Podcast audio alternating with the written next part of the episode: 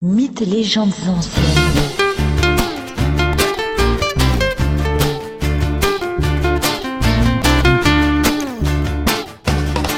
Chant 1 de l'Iliade. Agamemnon, le roi de la puissante cité de Mycène, est le chef des Achéens, c'est-à-dire de la grande coalition des Grecs en guerre contre les Troyens.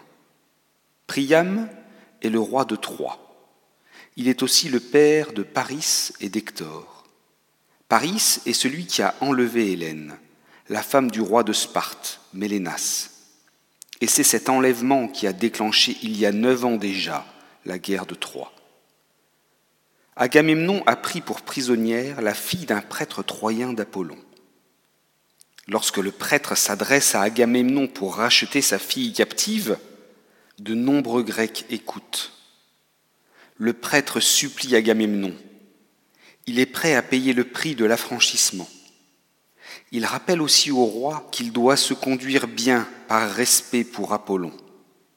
Les Grecs présents entendent la supplique du Troyen et se disent que celui-ci a bien raison. Il serait sage de rendre la fille au prêtre d'Apollon. Mais voilà qu'Agamemnon entre dans une terrible colère et chasse l'homme par ses paroles brutales.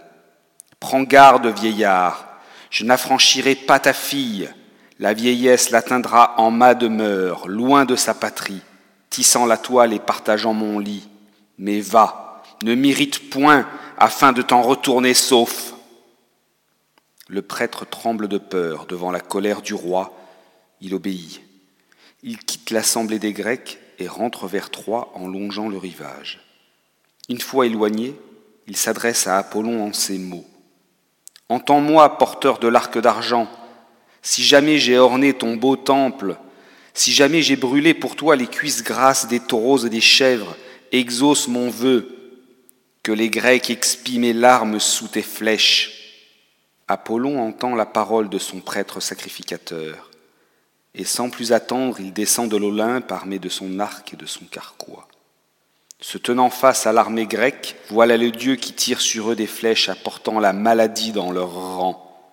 De nombreux hommes meurent.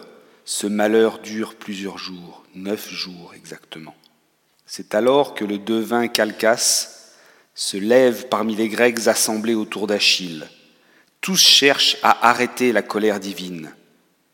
Calcas dit qu'il connaît les raisons du mal, mais qu'il demande d'abord à Achille si celui-ci le protège car ces révélations vont lui attirer la colère d'Agamemnon.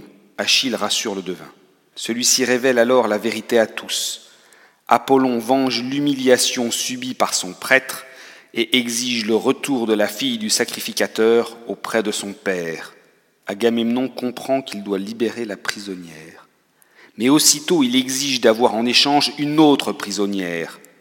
S'adressant à Achille, il lui dit Moi-même j'irai sous ta tente et j'enlèverai Briséis qui fut ton partage, afin que tu comprennes que je suis plus puissant que toi. Achille décide de cesser le combat aux côtés de l'armée grecque avec ses soldats, après que la belle Briséis ait été livrée à Agamemnon. Humilié par cette décision inique du roi de Mycène, Achille demande à sa mère, la nymphe Thétis, de plaider la cause des Troyens auprès de Zeus. Ce dernier promet à Thétis la défaite des Achéens, la défaite des Grecs.